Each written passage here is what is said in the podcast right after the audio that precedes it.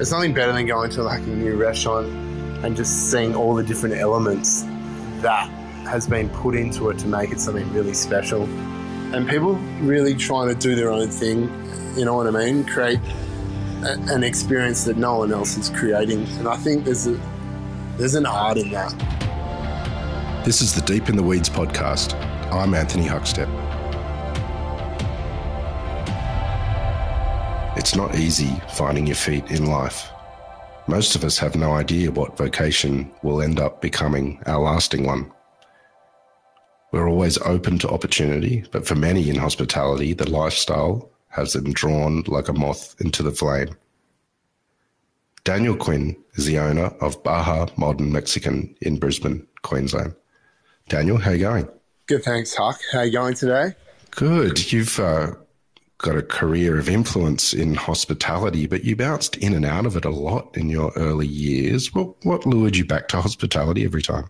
Uh, I guess um, I do love sort of being uh, in the in the vibe of the restaurant when it's nice and busy, and I guess I'm a sort of people person, so that sort of lured me in or lured me back. Like I did in the younger years, I went um, sort of hard in Sydney, working um, my way up in the bar scene and then yeah, I sort of burnt myself out, so I sort of left for a bit.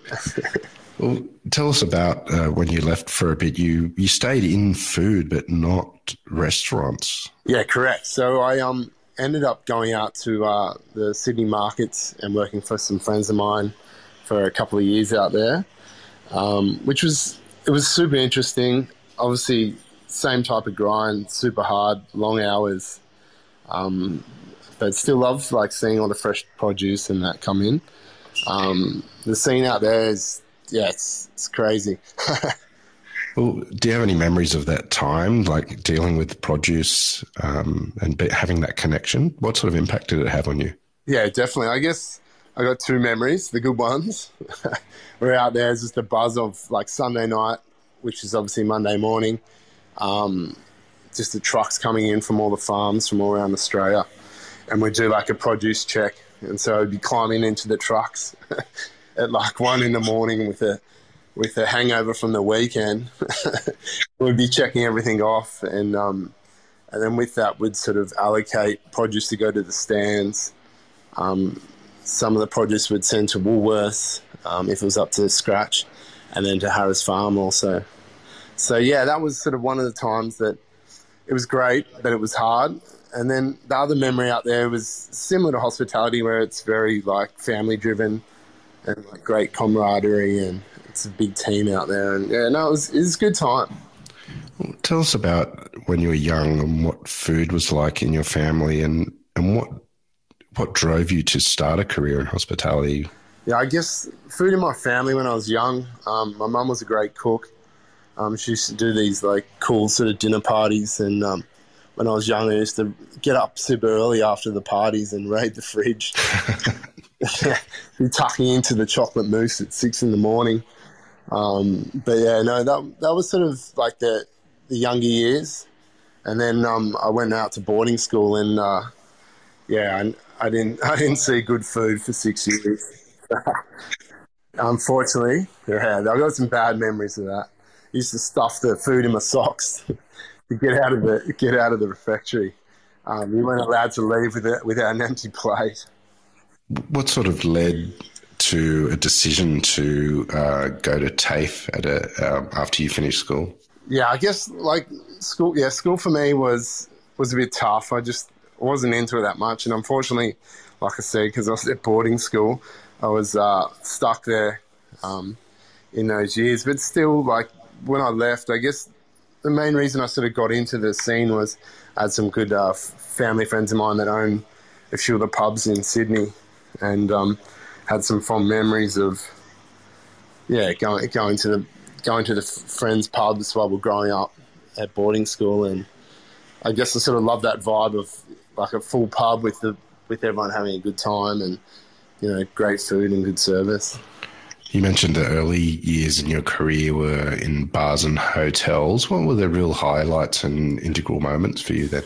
Uh, the the highlights, I guess, was um, yeah, sort of. I moved from like the pub sort of scene into uh, some of the the bars in Sydney, and I guess like some of the highlights in that time was um, working under some of Sydney's influential bartenders back sort of in the younger years that had come out of London um, from the Atlantic Bar and a few other famous bars like that. And I guess it really sort of it changed. Like it, it really changed then. Like being under people like that and learning so much more about the style of drinks and the, the influence of classics mixed with um, yeah sort of new ingredient or new Australian ingredients and stuff like that. Like many Australians, you headed to the UK and London. Uh, how different was it working over there in the bars and pubs compared to Australia? Yeah, London was totally different. Like I went there with gr- grand ideas to get back into the sort of top restaurants and bars. And unfortunately, when I got there, the job I was after, yeah, it wasn't there. And then I found myself working in cocktail bar in the suburbs, and it sort of took a while to adjust. But yeah, London's one of those places where you just like you really you really love the energy. It's just so diverse and um, yeah, it took me a bit, but I sort of finally got my way into the upper end of town around sort of Soho, um, and I, like yeah, Soho and near Carnaby Street. And I guess like at that time, that's when like Soho House was around, um, China White and Movida, like a few other cool bars. So yeah, it was a really good time, really special. Um, yeah there was those venues were uh, renowned for a lot of famous people coming in. Do you have any tales you can tell us and experiences from those days? Um, yeah, I guess to paint a picture, I guess we were in just off Oxford sort of circus, and uh, the owner of the place we uh, helped set up um, was a famous football club, and uh, some of the tales where I guess the people from Lock, Stock, and Two Smoking Barrels were our regular customers. Um, we had we had a couple of crazy nights there, drinking like the main scene of Lock, Stock, and Two Smoking Barrels. And I remember that time, like, yeah, as crazy as it was, I just the first couple of weeks like they'd come in, and I was so excited to see them in the bar. But yeah, eventually it, it kicked off, and we had a we had a lock in to remember. you came back to Australia, but also detoured away from hospitality again what was, what was the decision behind that? Like I said, London's one of those cities that we work so hard. Like we'd sort of sometimes start, you know, in the morning, nine a.m., and then finish at two in the morning, and then enjoy ourselves till five a.m. And I guess I just burnt myself out. And when I come back to Australia, I made a really conscious decision to stop doing that. And um, I sort of reached out to a friend of mine at Pernod Ricard at the time and sort of explained my situation. Like, still love hospitality and being around it. But I guess I really wanted to eliminate myself from those temptations of late nights. Um, so I sort of focused for the next two years to um, work at a hotel, but still away from like alcohol and booze. And I, I just worked as a commissionaire on the driveway at Five Star Hotel in Sydney. Yeah. What's the life like of a, of a doorman? What What's the glimpse into people's lives that you can share? it's an eye opener, to be honest. Like at the start, I was I didn't think how, yeah, like how fun and how different it is to like the other bit of hospitality. But I guess some of the stories and and some of the cars you get to park was just next level. Um, you know, from like Rolls Royce Phantoms to Ferraris to Lamborghinis, 911s, and I get like it's sort of weird because you know, you think, oh yeah, you always want one of those cars, but they're so hard to drive. I don't want one. And and I guess the other the glimpse was that oh, no, just yeah, the revolving door at the hotel of the people coming in, like rich and famous, crazy. It wasn't long after that that you ventured out with uh, Little Avalon Bar and Restaurant. How, how, did that come about? And tell us a bit about it.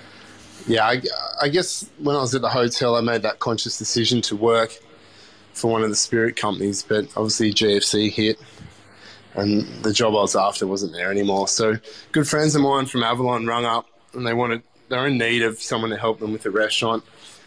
and I sort of swore to myself that I, I wouldn't go back into the, the game, but I just love it. And so that that that uh, fishing line reeled me up to Avalon, and we were back on, I guess. And up there was the same. It was, you know, people appreciate the good food, the good service, and um, as everyone knows, like Avalon and Palm Beach is, it's got some characters. You know, very arty, beautiful music scene, and yeah, like it, it was good times. I'm, I'm not going to lie that led to the creation of a couple of really big venues uh, in North Sydney and in the CBD of Sydney.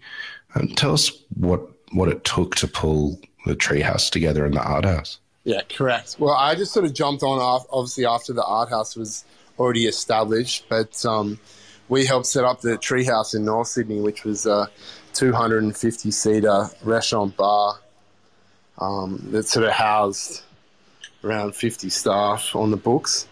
And it was really, it was really sort of special at the time. Like North Sydney was coming back out of a bit of a slump and, you know, Vodafone, Coca-Cola, a couple of big operators sort of had taken their leases up there and was the main focus to try and get North Sydney alive again, I guess.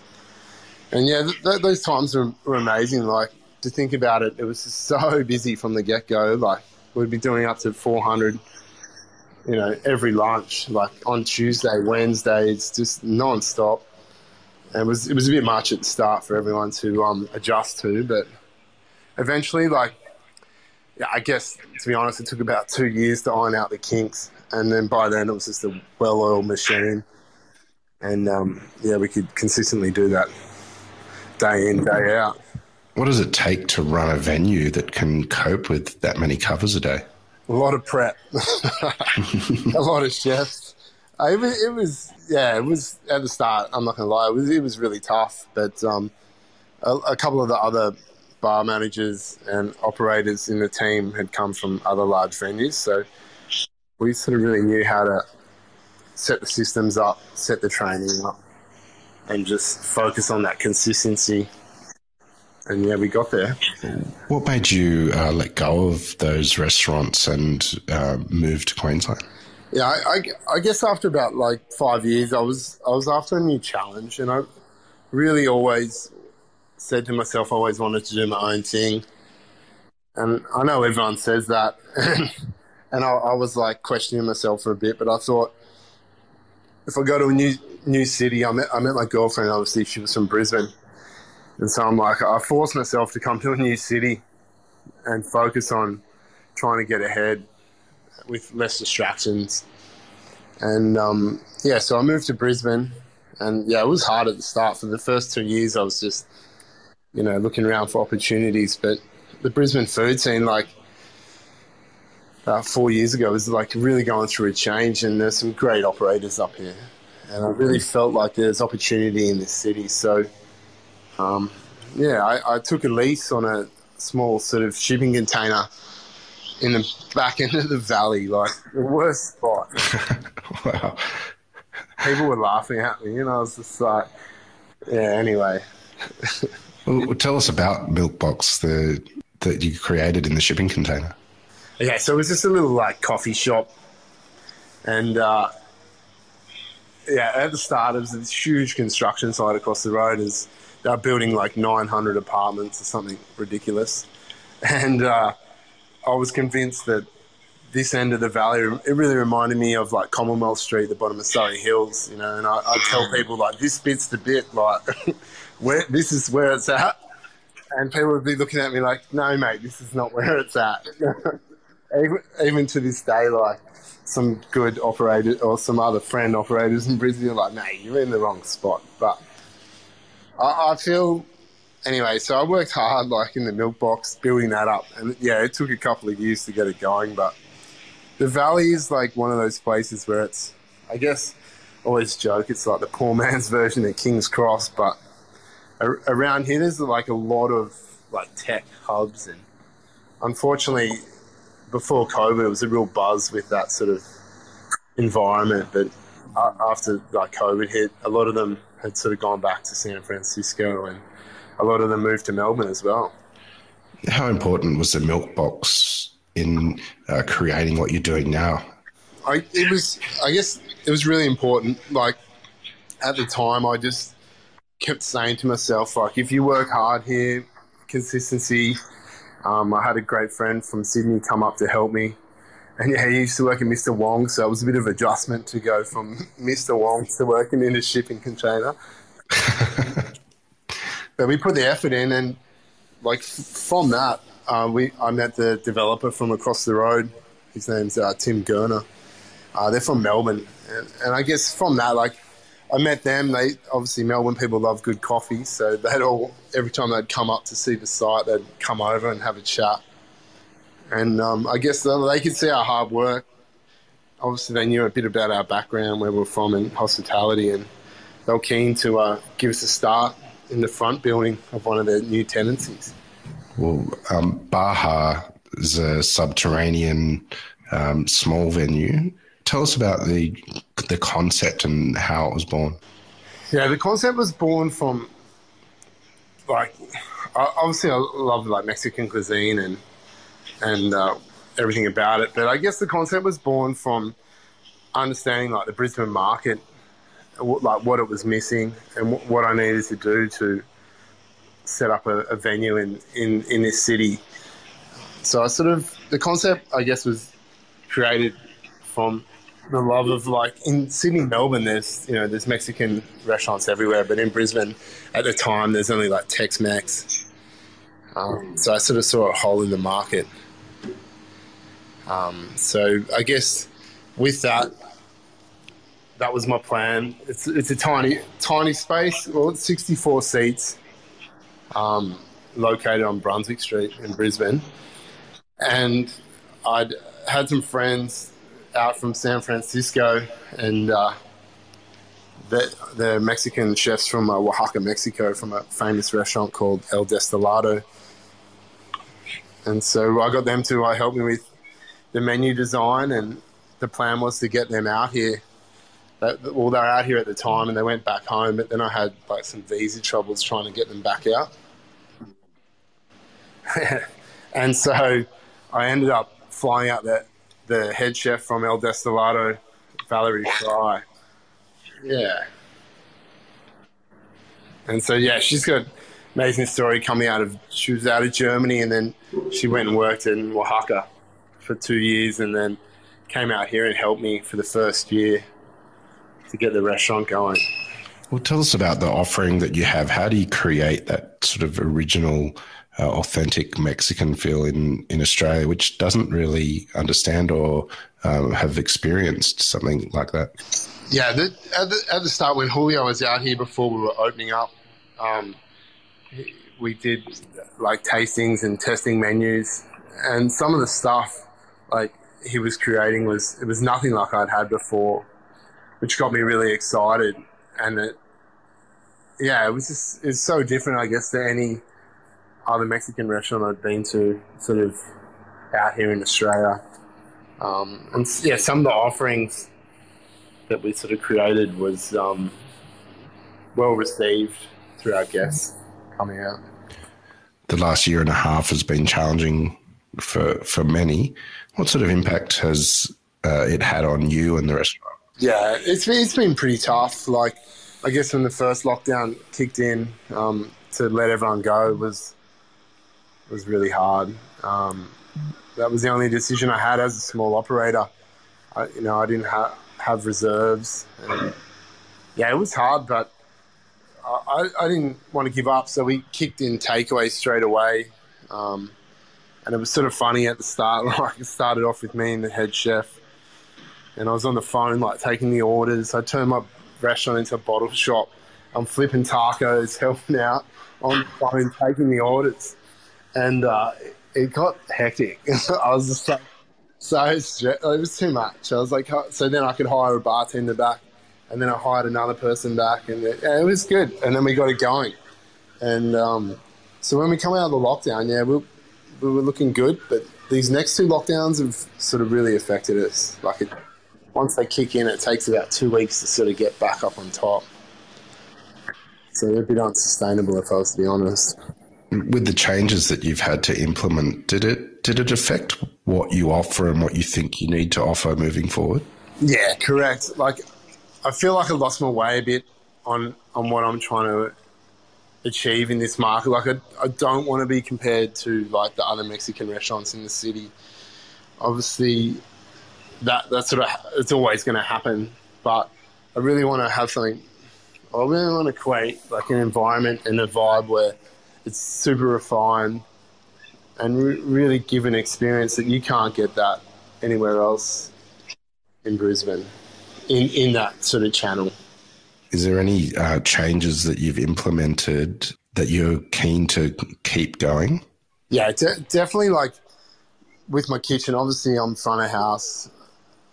I, like moving forward, it's it's just laying down some new procedures and policies, I guess, and with that creative design, just really getting the whole team behind it, and like menu tasting where it's not just me and the chef, it's like where it's me and everyone, and and really making sure that everyone in the team believes in what we're trying to achieve.